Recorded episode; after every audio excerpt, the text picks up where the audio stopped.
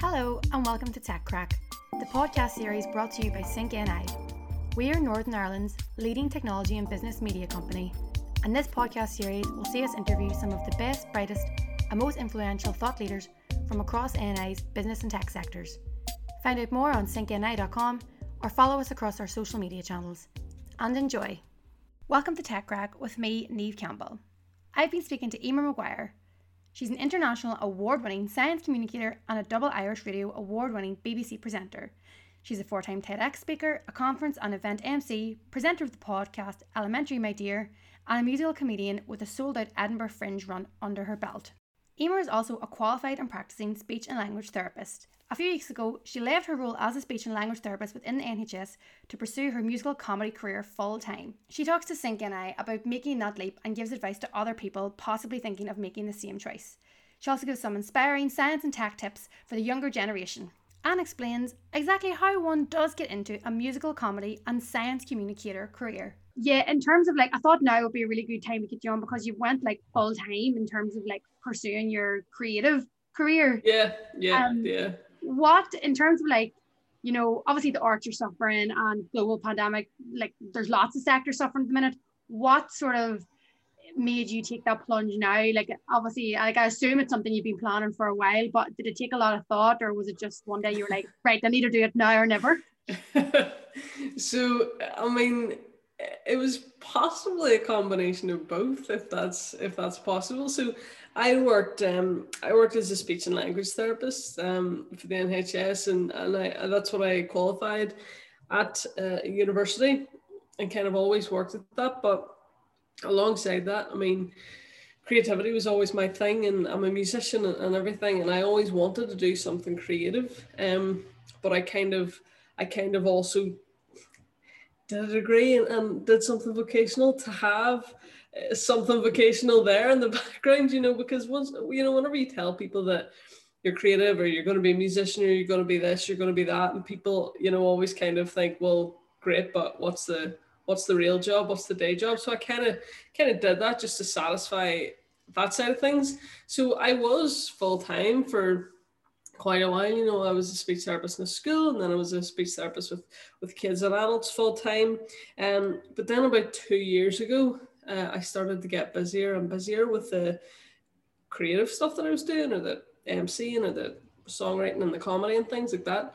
So I decided to go part time, um, and that like it was really scary because that was at a point of time for me when it was very difficult working full time and having to say no to things. But I was also worried that if I wasn't full time, by some kind of cruel twist of the universe, I wouldn't be offered as many things.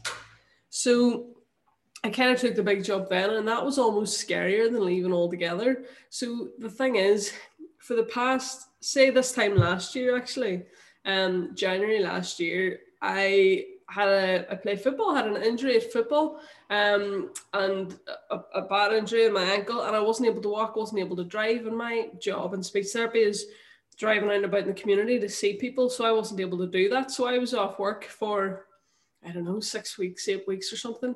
And even when I went back, I still on crutches, couldn't walk, all that kind of thing, couldn't do what I was supposed to do. Mm-hmm.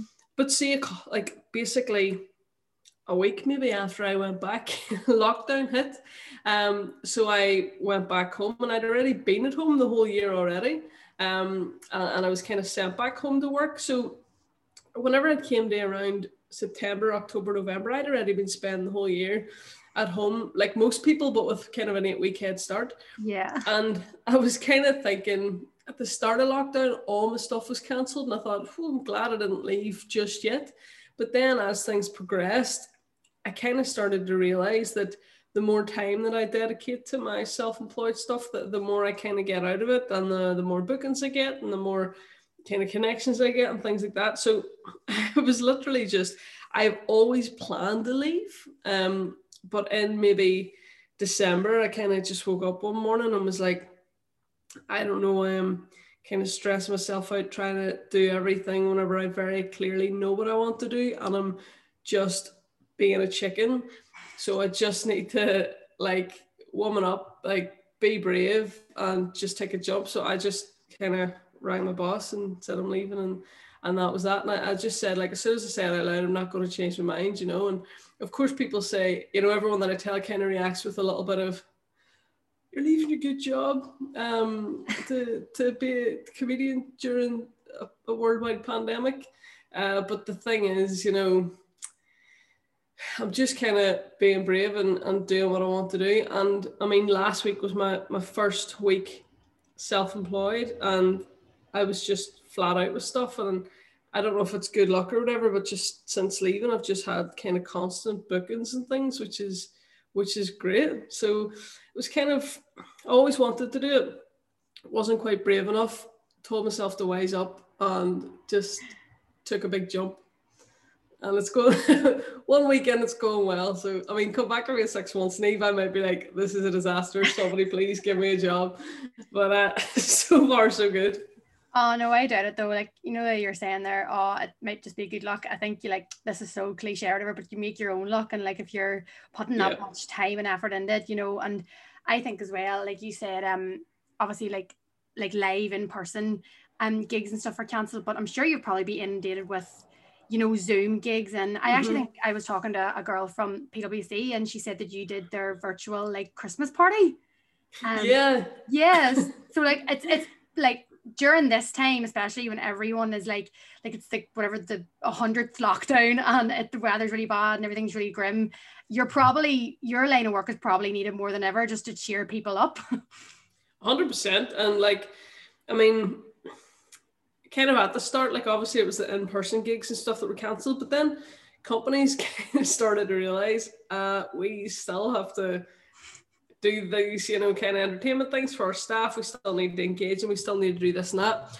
Um, and it kind of started the online stuff for me. Kind of started with one company contacting me saying, "Here, what's the chances you could plan an online event for us?" And then another company, and then you know some of the group members who might have been at, at one group meeting would say, well, Here, would you do something for my company? And the thing is, I kind of, over Christmas, I was like, God, there's a lot of people getting in touch with me asking for these online events. Maybe I should try, actually try, you know, yeah. Uh, and put, put it out there. So, like, did a little leaflet, said, you know, I was going to do these Christmas packages, called it like Christmas quiz and comedy it was an hour and a half. It was for any companies, any groups. Um, all they had to do was get in touch and give them a date, and you know, it could be for any number. And I put that out. I mean, maybe the last week of November, and the week after, I had literally every slot imaginable booked for that week before Christmas. Like people were crying out for it, you know, and, and lots of companies were saying to me, like, we were looking for something exactly like this. And loads of them were giving me feedback and you know testimonials and all that saying loads of them were saying this is better than our actual Christmas party and this is such good crack and, and all that kind of thing. And I think that's what people need at the minute, you know, and it's kind of really evolved because obviously I was doing them as that kind of corporate Christmas party.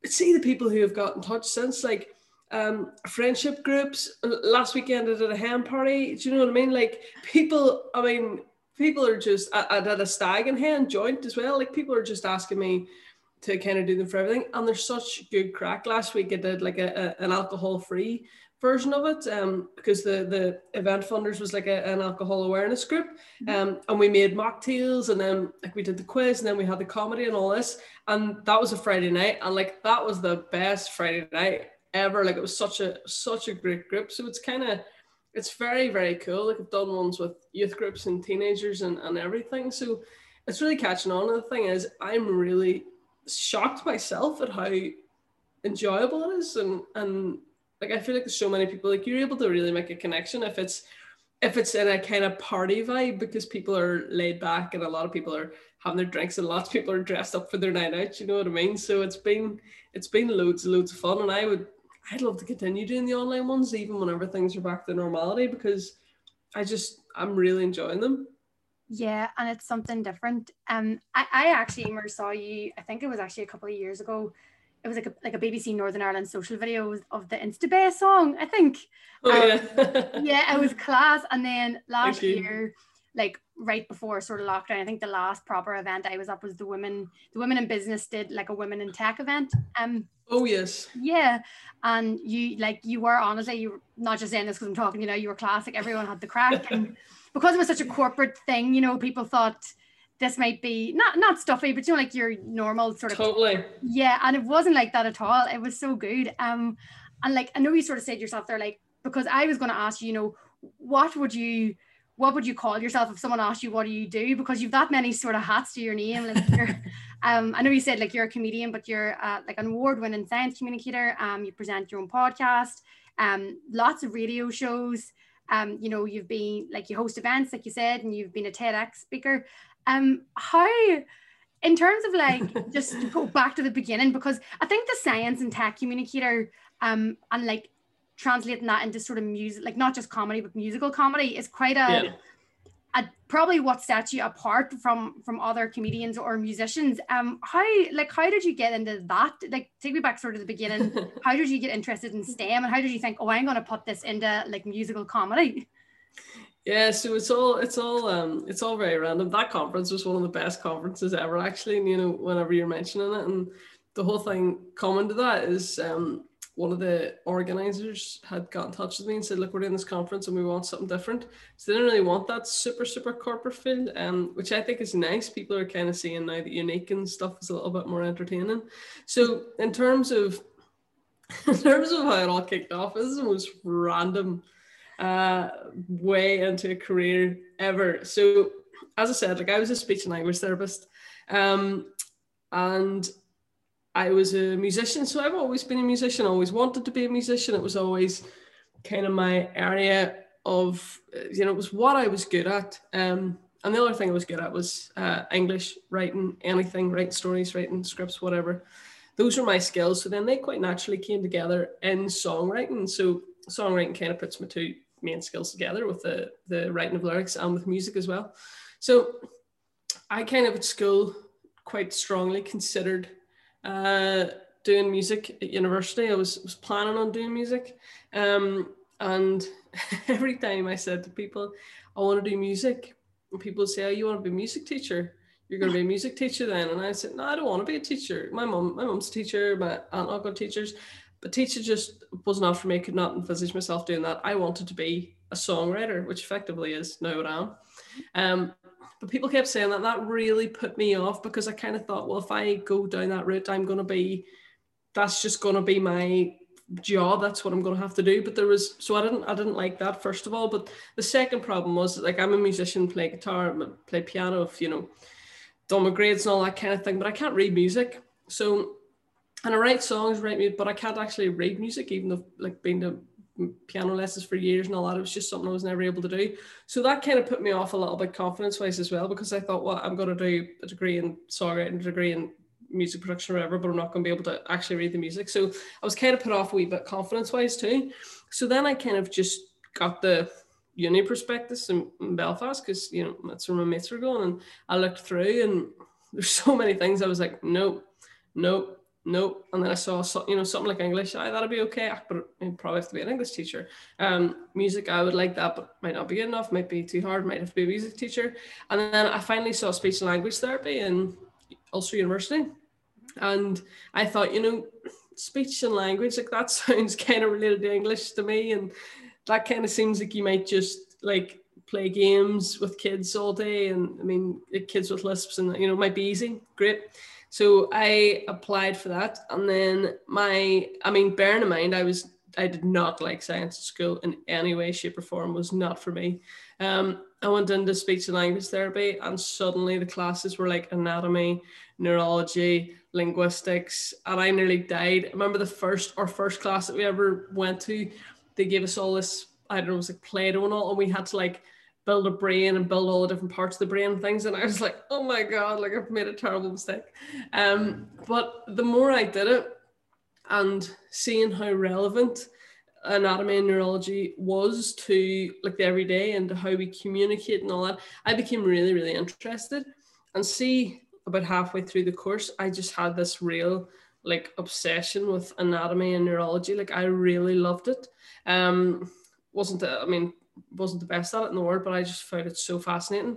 So after I graduated and started working as a speech therapist, I saw that um, Queen's had a brand new course that they were kind of trying out, a master's course in anatomy, clinical anatomy. And you kind of, I had to do like medicine or dentistry or something to get in. But I was like, if you don't ask, you don't get. So I'd sent a wee message and just said, here, like, what's crack with this? Any chance you'd like you'd let me in if I did a bit of work experience and all this?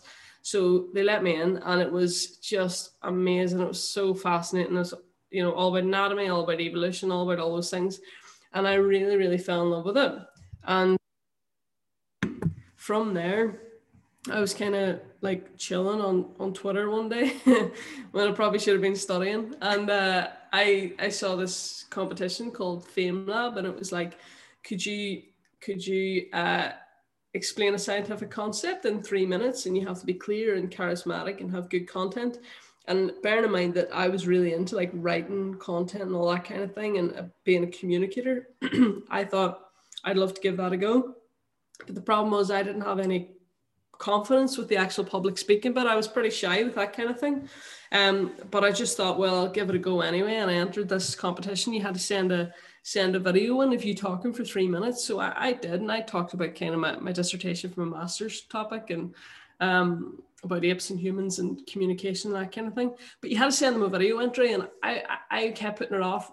I'd written what I thought was a brilliant script, but I couldn't actually bring myself to record myself on camera doing this talk. So kind of put it off, put it off, put it off. Uh, and then it was due very cruelly at midnight uh, on New Year's Eve. Oh my so God. I, was at, I know, isn't that cruel? Like, I just feel like that is ridiculous. Like, I can't, like, I, I find that really hard to believe. The um, strangest deadline ever. I know, I just thought that was so weird. So it was due, and I was at a party on New Year's Eve, and I was like, oh God, like, I've written the script, written the script, and maybe I should just at this party, like maybe I should just go upstairs quickly, record it my phone and send it. And I was like, no, no, no. But then I had a few drinks, uh, and I was like, I was like, I could do this, no problem. So went up and uh, recorded the wee video, sent it off, forgot, clean forgot about it, and then weeks later got this. I can't remember if it's an email or call, but it was basically like, right, you're through to the Northern Ireland final, this Fame Lab thing. You have to come to the Black Box in Belfast on this day. There's going to be an audience. You're going to do a new talk, and then it's going to be a competition. And I was like, what have I done? This is horrendous. And, and I went to, um, they give you like a masterclass, communication masterclass as part of it. Mhm. And it, it was a brilliant masterclass, but I hated every minute of it because you had to stand up in front of people and do all. I was so embarrassed, so mortified, like me and all these men, and they're all much older than me, and I was absolutely dying. But I turned up in the night anyway, and they drew the straws or whatever, and I was up first. I was like, "Er, I can't get up on that stage. Um, but I was kind of gently encouraged, and I got up and I did my talk, and I talked about the science of kissing because I kind of thought, well, that's the science I want to hear about. Like that's funny and it's interesting. So that was grand. And then like everybody else got up and like one guy got up and like worked in, in Queens and, and physics was a lecture and started talking about quantum physics or something. One of the consultants from the Royal got up and told this really like beautiful, devastating story. I think it was about this little boy who had cancer, all these different and then I had talked about the science of kissing, so I was like, I've missed the mark. I am absolutely mortified. This is so embarrassing. I'm never leaving the house. Um, and then it was, it like turned out well because I won. Um, and then when I was on stage, like getting the prize or whatever, they were like, "Oh, so now we're really proud that you're going to go represent Northern Ireland in the UK final." And I was like, "Sorry, excuse me, what?" um, I wasn't told about that, and everybody was clapping. They were like, "Emer, Emer's not going to head to London. She's going to compete against, you know, Oxford, and she's going to compete against Scotland and against all." And I was like, uh, "This was not." This was not made clear, so that was grand. And then I had to go to the UK final, and all the while it was kind of growing in confidence and stuff, but still terrified. And I did that and I won the UK one, and then had to go like to all these different levels then, like the world semi-finals and the world final, blah blah blah. Um, and I won my world semi-final too. Didn't win the world final, but I did really well. And I was just like, this is hilarious. Um, because I am not a natural public speaker or a natural, you know, kind of public performer. Um, and as part of my talks, I started to write these science songs. Mhm. Uh, and they were just kind of about like the science of kissing or the science of love, trying to fit the message into song to make it more palatable and more interesting. And then, you know, people started saying, I love those comedy songs that you do, and people started calling me comedian. And I, I was very resistant to being called a comedian because I don't want people to think that I thought I was funny, um, which is just ridiculous. I was like, no, nah, no. Nah. And I remember this guy came up to me and he was like, um, I recommended you for for some gig or whatever, and you know, told him you were a comedian and all. And I was like, I'm not a comedian. I'm not a comedian. And he was like, but you are a comedian. Like you sing comedy songs and make people laugh. And I was like, oh yeah, actually maybe that maybe it is okay to, to say I'm a comedian. So my, my science songs kind of slowly morphed into I still do science songs, but the more people ask me to do normal gigs in the uh, vertical marks, um, I started to write comedy songs just about like my life and about observations I've made and all this kind of thing. And I was suddenly a musical comedian, a reluctant musical comedian, um, and I was kind of doing comedy gigs. And i mean a lot of the stuff i do is like corporate stuff and you know host stuff and mc stuff. But when i'm doing that people tend to ask me to have you know a little break in the middle for the comedy song. so I, i've kind of had this really random happy accident of a route into this career. Um, and i'm i'm probably a very unusual person to do it because i started off really shy um, I like I was the kind of don't ask me a question in class kind of person. Like I'm mm-hmm. not I'm not answering. I'm just gonna sit here and either make jokes or be quiet. You know what I mean? Like um so like this is very random for me that I'm doing it. But now that I am doing it, I realized that the, the only thing was kind of missing for me was the confidence because I mean I, I'm good at what I do, so I just had to learn to be a little bit more confident in things. But yeah, it was a very random journey to to where I am at the minute. but it's really cool, I think, too, because I think, um, like you know, yourself in school, y- your journey is kind of similar to mine, in that like I always wanted to do English, and then it was like, oh, you're going to be an English mm-hmm. teacher, and I was like, well, I wanted to be like, I wanted to work in the media or be a journalist, and then it's like, yes. but no one ever says that there's jobs in that, or they never talk about like your school, like careers advisors never talk totally. about that. Like, yeah, you're good at English, or you'll be a lawyer or a teacher. Um, yes. but I think it's cool that you, because I wasn't good at science or maths, but you've combined like STEM and science and tech with, you know, the arts and creativity. And I think that's good for showing kids that, you know, you're very often like segregated into the two boxes in school. You know, you're yep. either like logical thinking and problem solving, like, oh, you're good at STEM, or you're like creative and you like writing, it's like, oh, you're good at English. But I think that like you've done a really good job in combining the two like would you find that because i know you do um like over lockdown you did the afternoon club videos with bbc you know like educating kids do you find that you get that um in feedback from like kids and parents yeah i, I think generally taking a more creative look at it is really beneficial because say for example I know science communication wise, I would appeal to the child version of me.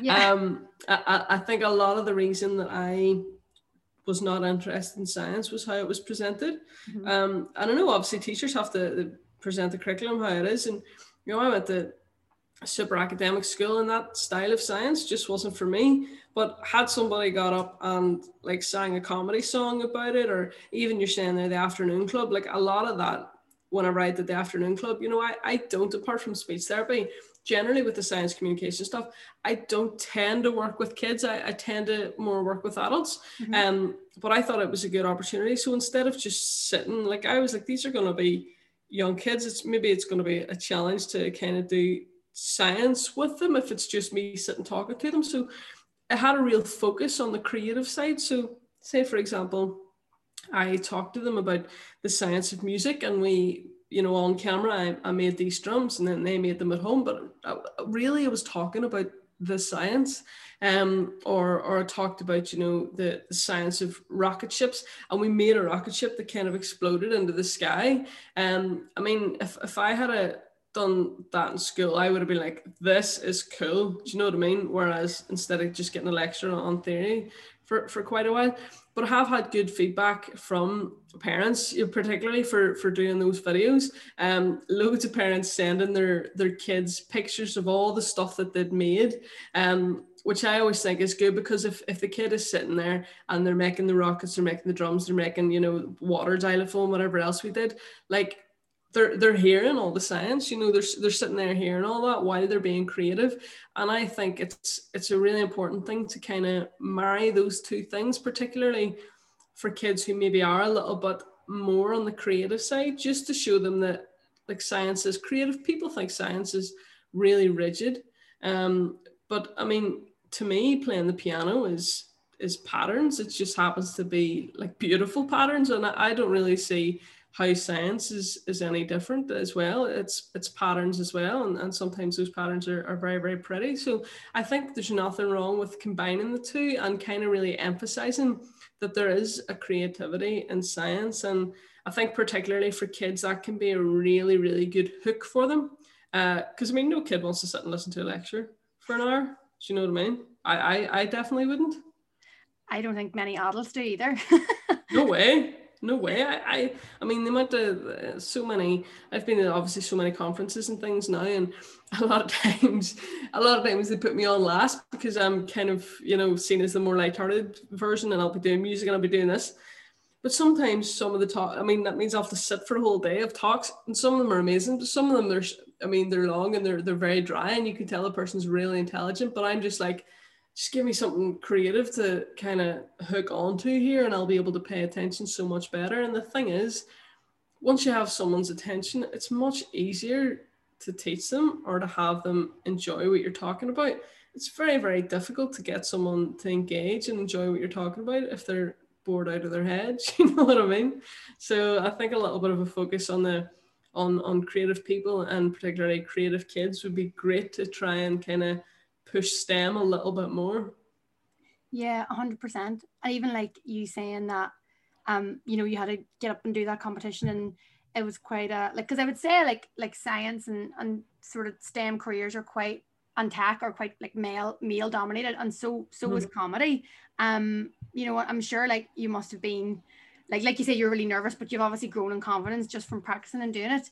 Um, whenever you you know you did your debut solo show um hilarious humans and you got a mm-hmm. sellout run at the the edinburgh fringe festival yep. what what was that like like in terms of like was that like a different feeling getting up on that stage um you know like it, mu- it must have been like so class but like talk me through how you felt like getting up the first night doing that oh like it was so weird right because a lot of times i just decide to do something and that's it. Um, and I'll, I mean, I won't, I won't back out of it. I'll just do it no matter how scared I am. And I really think that's like a, a mechanism to help with the fact that maybe I previously wasn't the most confident. Like that's the only reason I entered that Fame Lab competition in the first place. I knew the public speaking, uh, communicating in, in, front of people. I knew that was a big weakness that I had, and I felt it was the major weakness as, as a person that I had, and something that could hold me back. So I wanted to fix that. Um, so once people started saying about me being a comedian, I was like, eh, maybe I should, you know, after a while embrace this. So I kind of saw that the Arts Council had funding coming out and it was for musicians, it was for this and that. And I was like, well, I'm a musician. Like I happen to be a musician who writes funny songs, but I'm still a musician. So I said to myself, what could I apply for a little bit of money for that's kind of going to push me and all this? Um, and obviously, I heard people talking about Edinburgh Fringe. Like, I, I'd never been to the Fringe because it's not like I've grown up being like, must be a comedian. Um, so I, I didn't really know much about it, didn't know the ins and outs, but kind of looked up a little bit about it. And I was like, do you know what? Why can't I do a show at Edinburgh Fringe? Like, and I always have this thing, and I'm like, well, like, why not me? Like why all these other people? And, and, like why all these other guys? Like why, why can't this like girl from Strabane like go to Edinburgh Fringe and do a great comedy show? Um and I really think you should try and like be a bit of an example for people in terms of pushing themselves as well and showing that anybody can do anything. Do you know what I mean? Like I, I always like like I'm nobody special but I've done these things just because I've pushed myself a little bit. So I always think that's kind of a good message to, to have for people. So I applied for the funding, and of course, you don't hear back from that for months. So I'd kind of forgot about it a little bit, but I basically said to myself, if I get this funding, I'm going to go to Edinburgh Fringe and I'm going to do a comedy show. I'm going to write a comedy show, and it's going to be great, and it's going to be this, and it's going to be that, and I'm going to organize it all myself. And and like I don't have like I don't have like a um comedy manager or anything like that. So I always kind of plan everything myself. So I have no clue about marketing and organizing a gig and booking a venue and all that. But I always think like it's all learning. So a few months later, I got this thing being like, congratulations, you've got the funding. And I was like, you know, had this kind of feeling of sick and was like, oh God, that means I have to do it now. Yeah. Um, so I kind of got this. It was great. Like I was like, I can't believe I've got this. And, you know, this is brilliant. And I'd always applied for loads of things for music, you know, just normal music and, and never got any of them. So I kind of saw this as a bit of a sign that maybe this is my thing. Um, so I was like, God, I have to do it. So I started like really researching it, blah, blah, blah. And I mean, the whole time I was so nervous that I was gonna go over and I was gonna be terrible and no one's gonna think I was funny and you know, kind of you know that imposter syndrome, like who was I to think I could go over and do a show with the friends? But then at the same time, I'm always like, but why not? Like, you know, why not? So I kind of was trying to push myself and see once everything was organized, it was nearly doubly scary because I went to Wales first. Um, so I was booked to perform at um, Burning Man Festival in Wales before Edinburgh. Yeah. Um, so I went from this was this was my travel right. I had a football match, uh, last football match of our season. My two mates came and picked me up at the football match. We drove to the boat. Uh, I was in my stinky football gear. We were the last last car on the boat. Um, we nearly missed it. Like we were there on the dot of nine o'clock when I was leaving. Uh, we got on the boat and we we drove from wherever it was to Wales I played at this festival. We camped there for quite a few days. And then after that, we drove from Wales to Edinburgh. So the time I got to Edinburgh to do a show for a week, I was already like emotionally like exhausted. Um, so piling top of that, all the nerves. So the main thing I did feel was those nerves. And I would like I would get nervous. Um, particularly going on stage. And I, I do kind of have this thing of, you know, like, am I a comedian? Like, you know what if you know what if, if people don't think I'm funny then that makes you know then I'm not a comedian and you know what is a comedian and all this kind of thing so a lot of the time I was nervous but see after doing the first show and like the thing that makes a difference is the audience and touch wood I've never I've never yet done a gig where I haven't got a good reaction from the audience um and obviously being at conferences being at other gigs and stuff where we're, we're, we're sometimes a lot of times like people don't get the laugh or they're supposed to get the laugh or they don't or it can be a wee bit awkward. I am so so thankful that that has never happened me or I've never died on stage, but it's nearly like I'm always waiting for that to happen. Um, but after that first gig and the audience were so nice and so warm, it was just fantastic. And before before I had it, I had this real anxiety that I was going to Edinburgh. I mean, in Belfast, nobody had heard of me, so 100% nobody in Edinburgh was going to have heard of me. Nobody was going to come. I had these visions that I was going to be in the room on my own. And I'd said to my friends, like a couple of my friends came over with me, and I said to them, guys, like, honestly, if if I if I go in to do my show and there is no one there but one of you, like, I mean, do I not do I just not do it? Do I just wait until tomorrow? Do, so like those are real genuine fears for me. And I kind of just had this real anxiety about playing to this empty room.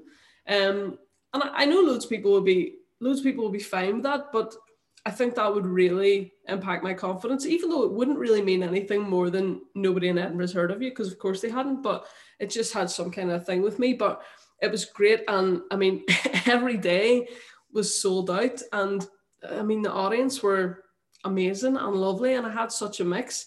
But the thing that made a you know big difference to me as well was before I went, I had my first big official solo comedy show as a preview in the Black Box in Belfast. Yeah. Um, and like I mean, as I say, like nobody really knew about me, nobody had heard of me or anything, but see what I put I mean I'd organized it and, and the, the show was two and a half weeks later and the tickets for it sold out. It was supposed to be just in the, the wee small room, the black box for 50 people. And I kept thinking, I mean, I don't I don't have 50 friends, like nobody is gonna come to this show and this is going to be awful and I'm not going to know which jokes work and which jokes don't because it's basically a practice. It sold out super super quick pretty instantly and then they moved me to the big room which is maybe 170 or something like that. And then i was like oh god it's going to be so awkward. There's going to be no one in this room. And it sold out really quick as well. And i mean the, the people that organized were telling me that they were getting phone calls people looking for for tickets and has anybody given up their ticket blah blah blah. So that probably helped you know with my confidence. And and that preview show was a, a really big success for me in terms of working out what was funny, what I could maybe give a miss, what people really reacted to. Um, and, and that was my probably my debut into doing solo comedy stuff at my own show, not just turning up for 10 minutes at a comedy night and doing something there. So all those things. But I kind of feel once I have about five minutes to go in a show, I am like, yes, confident, great, love it see when I'm just see see just before you go on the stage, I am like, oh, I'm nervous. you know, which probably isn't isn't great here, but I think I think that's um, I think that's quite normal, especially if you're if you're going into a room of people that you don't know, and I mean a lot of it's based on them needing to like you enough to laugh, you know, and your stuff needs to be funny so that they'll laugh. Do you know what I mean? That's kind of a lot of pressure. You're, you're kind of going into a room hoping that however many hundred people in it happen to like your personality, um, which is is a difficult thing to do. So yeah. it is like even though like you know you're saying oh it's probably not a good thing to hear. No, I think it is good that you're nervous because like if you're nervous, like it means you care. Do you know sort of way? So you know that oh, totally. put a hundred percent in it. Um yeah. But like yeah, no, I was just asking as well because like I, I'm personally really into like comedians and, and stand-up comics and stuff and I've always like read um you know like big comedians like um yeah. like Romesh Ranganathan and Frankie Boyle and stuff and they're like they've oh, yes. their asses and they've been in bars totally. it's been just full of like owl boys sitting on bar stools drinking and they're just basically telling their jokes to their backs and stuff yeah um, yeah so it is class but like the fact that and then I think as well because Belfast and Northern Ireland is just such a small place in general um, like I know obviously when you're starting out, like you're saying, like no one had heard of you, but I think word of mouth here is such a big thing. And um yeah, like there's so many people I'm talking to, and they're just like, oh yeah, um, like this girl, she like did our company thing, or she's at some conference, and um, like she does like funny jokes about like science and Instagram. So I'm like, oh, Emer. so I think so many people oh. like know who you are now. oh, that's good. but um, what like would you have any advice for you know any like sort of like cre- creative or like people wanting to be comedians starting out like the way you were or people that are even um because obviously like you have the science and tech background that helped you stand out and then obviously the musical side as well. Um you know in terms of of people maybe thinking that they that they have talents or quirks like that that they wouldn't think that they could transfer into like a creative career if you know what i mean. Like would you have any advice for anyone starting out or who are looking to take the plunge into going full time at a career yeah. um like you did like last week um yeah I honestly think like a lot of people growing up and things like people would have you know commented oh, oh you're quirky or oh and i'm always like they totally mean like weird and slightly alternative. And but you know, people would always say to me, "Oh, you're so quirky," and "Oh, you've got a different style." You know, I always think you know people seemed very obsessed with the facts that the fact that I like to you know before it was um before it was a thing right at the minute that I always just wore shirts and skinny jeans and and all that kind of thing and, and people just saw that as different which I think is the weirdest thing ever so I always thought like oh god people think I'm weird whereas now so many people book me and will say in their first email to me or their first phone call, yeah, we were looking for something different this year. Um, yeah, we wanted we wanted something a bit more alternative. We wanted something a bit cooler. We didn't want the standard conference. We didn't want this. We didn't want that. We didn't want you know we didn't want the typical Belfast comment, whatever it might be. A lot of people who booked me make that comment, and I see that as a compliment. Um, so I think if you are if you have a niche or you are in any way quirky or different, like don't see that as a bad thing. I mean, when I turn up to do comedy at the comedy gigs in Belfast, um, there's there's there are loads of loads of comedians in Belfast, loads of loads of boys, loads of girls. But a lot of times when I was going to the comedy nights, there were loads of boys. So I probably did seem different.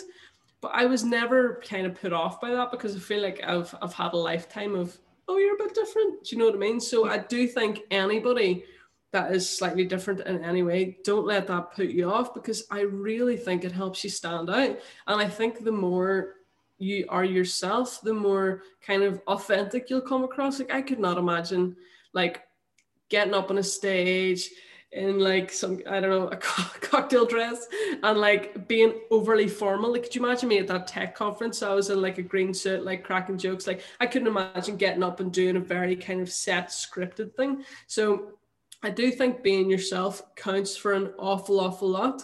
Um, and I also think like if you if you have like a talent or a weird talent or a niche, like niche is great. Um, because obviously even doing science communication is niche. Uh, being being a, a, a, girl doing science communication is niche. Being a girl doing comedy is niche. Being a girl doing science communication mixed with musical comedy is super niche.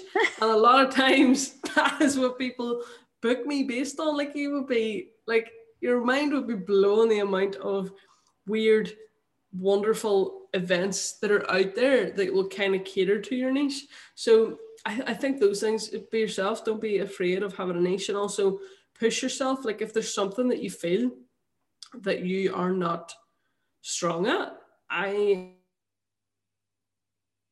am a big advocate for pushing yourself. That is literally the only reason I have my current career because I pushed myself to try and do public speaking because I was weak at it.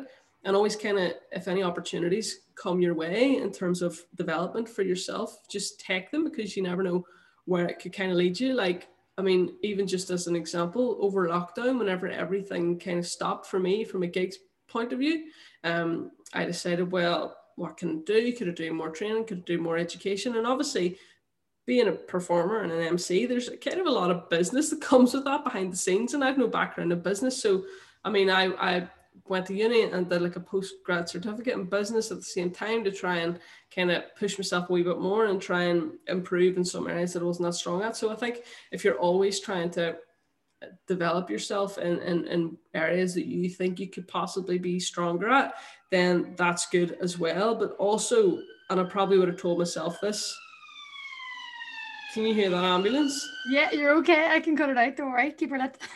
I'll just stop there for a second. Welcome to Belfast. Um, I think if you kind of uh, just do those things to be yourself, but also, and I know this is slightly hypocritical me saying this, but be confident in yourself probably a little bit sooner than I was. Um, and I mean, I always had this quiet confidence that I knew I could do things, but just not in front of other people, you know. Um, and I think if you're able to translate that to in front of in front of people and know that if there's an audience or or whatever it might be, people are generally, unless they're horrible, people are willing you to do well. Um, people generally are nice and, and people want to see you succeed and want to see you do well. So I think a mix of those things, but but the main things for me is be confident, be yourself, push yourself, develop as much as you can. And you said at the start, like, you know, you really make your own luck. Like I be- I honestly believe in that. Like I know like people say at the minute I'm a comedian. Like I work constantly. Like comedy is a very, very small part of what I do. I'm always kind of doing events for groups. If I'm not doing comedy, I'm doing communication training. If I'm if I'm not doing that, I'm I'm writing custom theme songs for like radio and podcasts and all that. And that's all kind of working with people and making connections. And I think the more people you work with is good for your career, but it's also massively good for your confidence as well. So all those things would kind of be the advice that I'd give someone who wants to have a kind of career as, as random as as mine. No, that's class Emer. I like the whole, you know, push yourself and just keep doing things. Sort of um like the way I just think about it, like say yes and then think about it when it comes. that's that's generally the thing. Like I honestly like I went I went back to my undergraduate uni um a, a couple times they asked me to come back and like talk to the students and stuff and like one of my lectures was about say saying yes. I mean within context. Yeah. um, I always have to give that caveat. Uh, they're like, Emer told me to do this. Um, but like say yes, see any opportunities. I think if if if there's a chance that it's gonna kind of develop you in any way, um, say yes. And as you say, think about it later. There's so many events that um, maybe not now, but at the start, I would have been terrified about. Uh, but once you've said yes, you have to do it um, and I think pushing yourself to do things is only going to make you a, a better person personally, but also professionally. I always think if I hadn't pushed myself on that New Year's Eve night to do that video, I would have a massive kind of gaping hole in the in the part of my character that's related to um, confidence and, and being able to speak in public. So I really, really think that's a that's a really important thing to do if you've if you kind of have a similar mindset to to myself. Class. And then obviously, like I know no one knows what the future holds right now in, in a COVID world. Um, but would you um like any time in the future be hoping to well have you any sort of plan set in place, like maybe not set in stone, but for doing more solo comedy shows or you know anything like that? Um, yeah, I do actually. Uh, so I'm gonna, I'll be, I mean, whenever COVID's over, hopefully I'll be doing loads of shows. I think the first show I'll be like, I'll be like a nervous wreck. I, I feel like all myself and all my fellow comedians will be like, what's this a stage? Like what, what are these people? Um, it'll be bizarre, but but I do. I'm doing a I'm doing a really big. Uh, comedy gig that everybody should definitely 100% come to uh, in the Ulster Hall in October. So 16th of, of, of October, um, I'm doing like a brand new stand up solo show. And I just, I mean, I think it's bizarre and amazing that I'm playing the Ulster Hall whenever kind of, I think this time two years ago, I had my first kind of official mini 10 minute comedy gig. Um, so yeah, people should definitely come to that because I'm, I'm hoping we'll be we'll be out of this by then, and it's something to look forward to. And I'm kind of nervous about it, but also excited just to be in the company of a of an audience again, you know. Unreal. I know you could probably get on stage and not even do anything. People would just laugh and have the crack along because they'll be so glad to be out. that's what that's my plan, Neve. I'm like, I'm gonna provide some low quality comedy because people have had nothing for months and they'll find it funny. Yeah, I'm hoping I'm hoping it'll be honestly hoping it'll be like a big party. Do you know what I mean? Like yeah. and, and at, at, totally at my gigs is I mean, I've never seen such a mix of an audience. Um, like uh, young couples, groups of girls, middle-aged couples, middle-aged groups of women on their own, couple of blo- like couple of guys. You know, I mean, my audience is so mixed that it. This is a weird thing to say, but at one of my gigs, particularly in Belfast, it nearly feels like you're and everybody's having a drink and stuff. Feels like you're at a big family party. Do you know what I mean? Because there's such a mix of people and kind of once we've kind of had a bit of time to, to settle into the gig and stuff, everybody's just you know, having a, a good old kind of Northern Ireland style laugh and a take the hand and everything. So I'm hoping it's gonna I'm hoping it's gonna be like the big party that we've all missed all these months. I think it will be. It'll be even probably even bigger and better than than before. I think everyone will just be like it's so I think it's so nice in, in like comedy clubs and stuff too, and, and especially the Ulster Hall. It's just such a good vibe. Like just like to be around so many other people and hear other people laughing other than yourself yeah. or the person you've been living with for like the last year.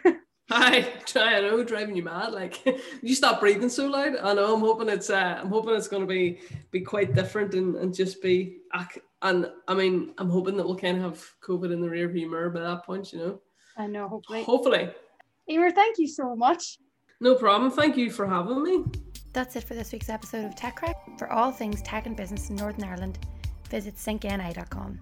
Have a good week.